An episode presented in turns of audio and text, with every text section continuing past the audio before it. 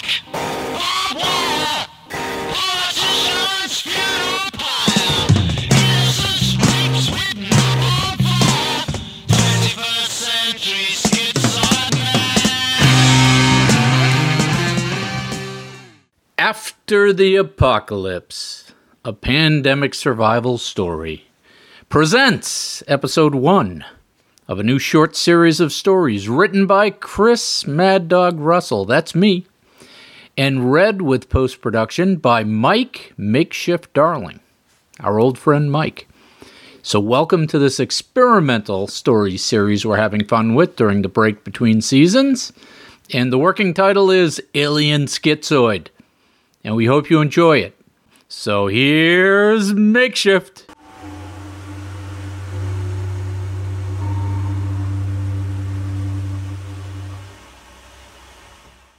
Alien Skitzoid, Chapter 1 Head Bashing.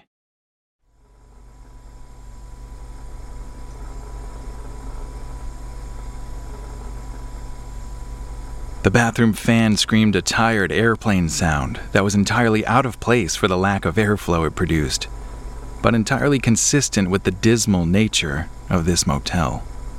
He wiped blood from his face with a threadbare hotel towel and looked in the hollow, soulless pits where his eyes should have been.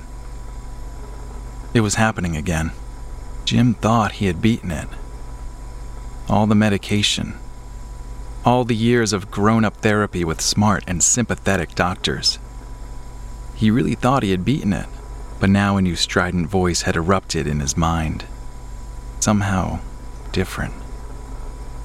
Before, the voices were shadowy ghosts of things, just at the edge of his conscious thought.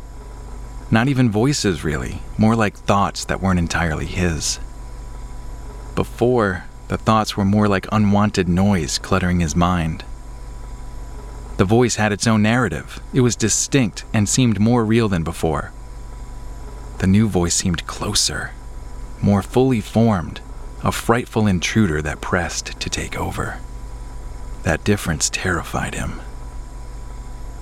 And here he was, cowering in an unnamed motel in the worst part of town, to hide from this new break, to escape from his coworkers, to protect his family from the voice.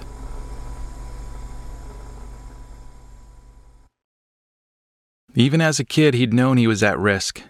They had institutionalized his mom when he was still young. They told him these things ran in families, that he might have the same broken wiring inside of him. It was why he was ready when the first shadows started to appear. When he hit puberty and the chemistry in his body changed, he had seen the edges of his mind begin to fray. He'd been quick to ask for help. They were able to catch it early and, with this intervention, to treat him, to give him back, if not his life, then a life. A life with a slightly dulled and muffled mind, but a life better than the terrifying breaks with reality he'd begun to experience. He was still grateful for that. He had survived. He had thrived, in his way. A college degree, a normal job at the insurance agency, and miracle of miracles, a wife and a family. He was grateful every day for that normalcy. It might be a shaved and muddled existence that throttled his true self in ways, but it was better than the hell of losing self altogether.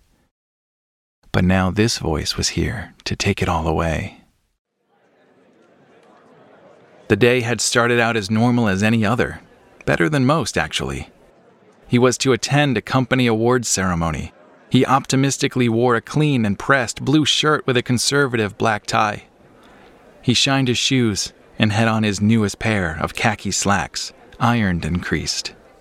The presentation was all Jim had imagined. He received his certificate for best attendance and held it proudly as he reveled in the polite applause of his workmates. But as he made his way back to his seat, aglow in a refreshing flush of normalcy, a voice, the voice, interrupted. Hey, pal, it had said brightly in his mind like a ringing bell. We need to talk. The clarity and force of the voice startled him. It made him stumble a bit. He tried to hold the fake smile as emotions and fear ripped at him. Maybe it was the emotion of the moment. Maybe it was something he had eaten that had somehow thrown his chemistry off. Maybe he had somehow screwed up his meds. Perhaps the adrenaline rush of the applause in the crowded banquet hall had overwhelmed the delicate balance of the neurochemical inhibitors. Or maybe, just maybe, that awful fracture of his mind that he'd been diligently holding off had begun anew. Some Rubicon moment had passed, and the thing he feared most had found him. The cracks in his fragile mind had fissured, and he was dropping into the abyss. When the voice began, he was terrified, but in some sense, also not surprised. He'd been warned of this. He had lived his life on tender hooks in anticipation of this moment. Jim smiled grimly around his fear and excused himself to his coworkers. Maybe they noticed the blood draining from his face and the sweat on his brow. Would they just assume it was food poisoning or the flu? Surely they could suspect nothing else from this milk toast fella who never caused any trouble. In a panic, he rushed from the building and away from them, away from that bastion of normalcy. Where should he go? Was there anyone he could turn to for help? His family? No, he would not risk burdening his wife and children with this break. His doctors or the hospital. No, they would call his wife and maybe even his work. No, he had worked too hard to earn this life. He would not put those he loved at risk. First, he would find someplace safe and rest. He needed quiet. He needed refuge. He would set his phone for a few hours of do not disturb, some place where no one could possibly know him, somewhere where no one would ask questions or notice a freak with voices in his head. He would give it some time to see if it stopped by itself, as he knew these episodes often did. Then the rational man in him could make rational decisions about who to turn to for help. Jim gritted his teeth as the voice harangued him with its old timey rhymes and rhythm. He checked into the cheap motel in the poor part of town and lay down in the lumpy twin bed with a plaid quilt. He needed time to focus, time to remember who he was, time to take control of his thoughts. He willed the voice to stop. He willed silence in his mind. He focused on the normal and rational version of the James that he knew was in there, that had to win out for him to survive. The voice did not stop. The voice questioned him incessantly. It urged him to do things. Not horrible things, just things he couldn't really understand. It reasoned with him. It badgered him. Until finally, after so many hours, he had staggered to the bathroom and looked at himself in the mirror, those hollow and frightened eyes. Oh God, he looked crazy. At that point, hope deserted him, and rationality was subsumed by a wave of rage. He began bashing his head into the image of himself on the mirror. Get out! Get out! Get out! He repeated each time his forehead hit the smudged glass. Get out! Get out! Get out! A crack spiraled out from the impact point, and the mirror rattled against its mooring screws. A delicate wedge of glass angled out from the cracks and tore his skin. Blood ran down his face, and he sobbed. But the voice stopped. The voice stopped. A tentative wave of relief flowed over him like a tide rising over a sandbar, erasing footprints and abandoned sandcastles. The voice was gone. The voice was gone. Jim breathed deeply, in through his nose, and exhaled loudly out his mouth. He grabbed one of the hand towels from the rack and ran water in the sink. He washed away the blood and wiped himself clean. He'd tell them he'd slipped and offer to pay for the broken mirror. Now he could make those calls. To his wife to tell her not to worry. To Dr. Shelley for an assessment and maybe some new meds. To work to tell them he wasn't feeling well and would need a couple days off. So much for my attendance record, he thought. It's going to be all right, he said to himself as he straightened up. I'm still here, and it's going to be all right. He reassured himself this was all part of life. The worst had passed, and he'd be back to normal soon enough. James Everwell lay down on the wrinkled coverlet that smelled like mothballs and closed his eyes. He focused on his breath and recited the Maha mantra. Hare Krishna, Hare Krishna, Krishna, Krishna, Hare Hare, Hare Rama, Hare Rama, Rama, Rama, Hare, Hare. He exhaled deeply, allowing the great ball of fear to unwind from his chest. It was going to be all right. And then. Hey, pal, what are you, some kind of jamoke? Smacking yourself in the head for kicks? You look like you got one of them brainworms, like you went 10 rounds with some big palooka. Are you ready to get serious and get to business already?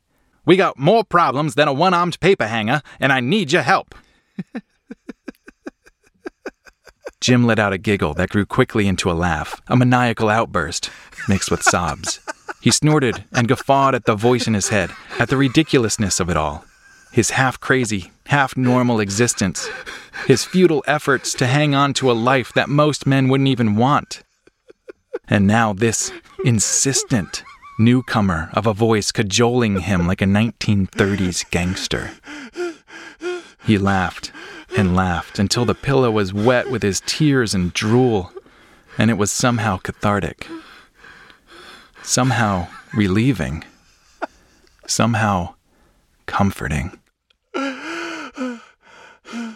And at last, when the heaving sobs and laughs lost their energy and he was left in the wrinkled sheets breathing and spent, he felt better.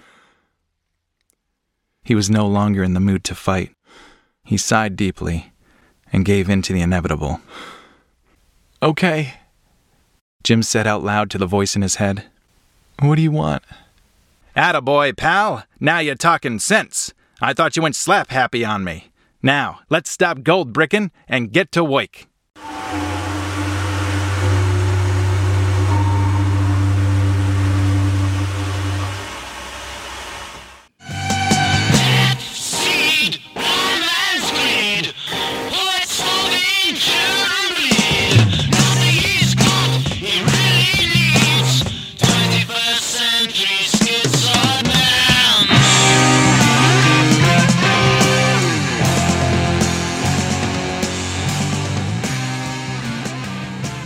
Hello again, survivors. Makeshift here.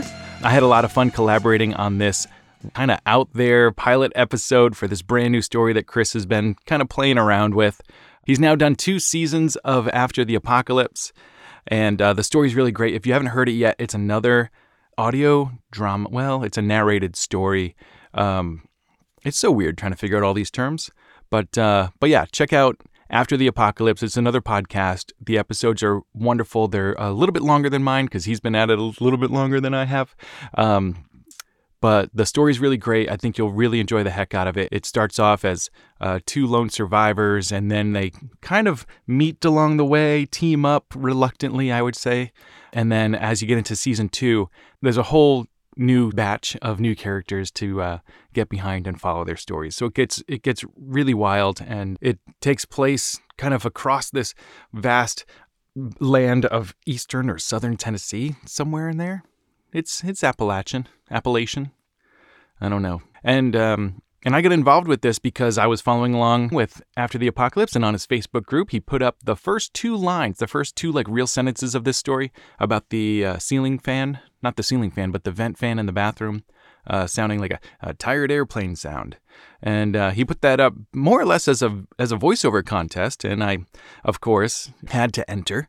And so I sent in a reading of those first two lines, and there was a like a voting jury, and they picked me. And so then Chris reached out and he said, "Hey, I'm gonna try to write something a little bit longer. Would you be interested in reading it?" And I said, "Heck yeah!"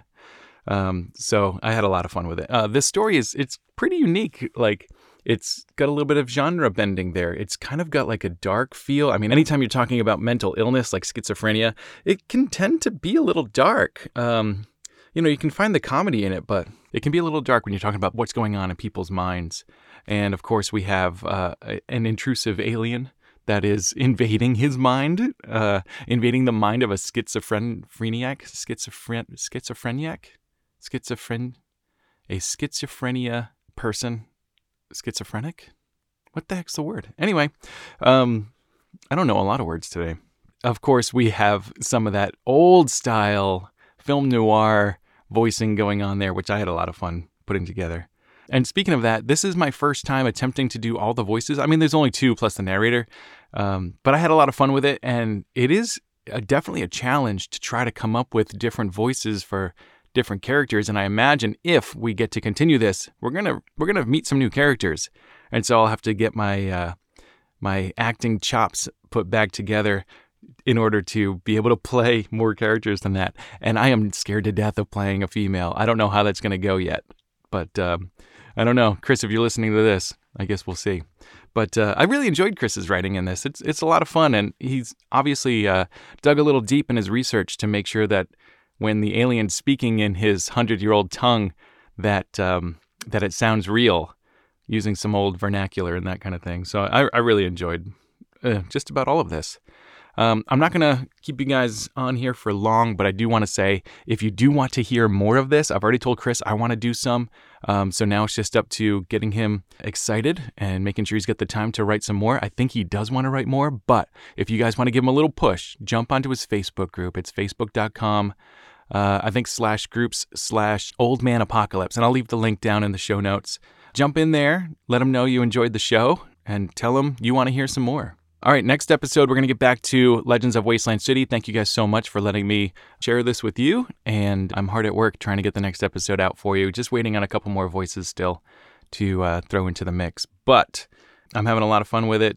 Things get a little busy here in the summer, but don't worry, more episodes are coming. I got five more episodes of the ones who came before still slated to come out, uh, and it should all be out before Wasteland Weekend this year. And that's about where we'll cut our season off because uh, I think I'll probably do a couple episodes leading up to Wasteland Weekend to help everyone get ready again. And that's about it for me, guys. Thank you so much for tuning in. Subscribe if you're not. And if you enjoyed today's episode, please share it with your friends. And if you hated it, share it with your enemies along with a one armed paper hanger, whatever that may be. I'll see you next time, survivors. Stay alive.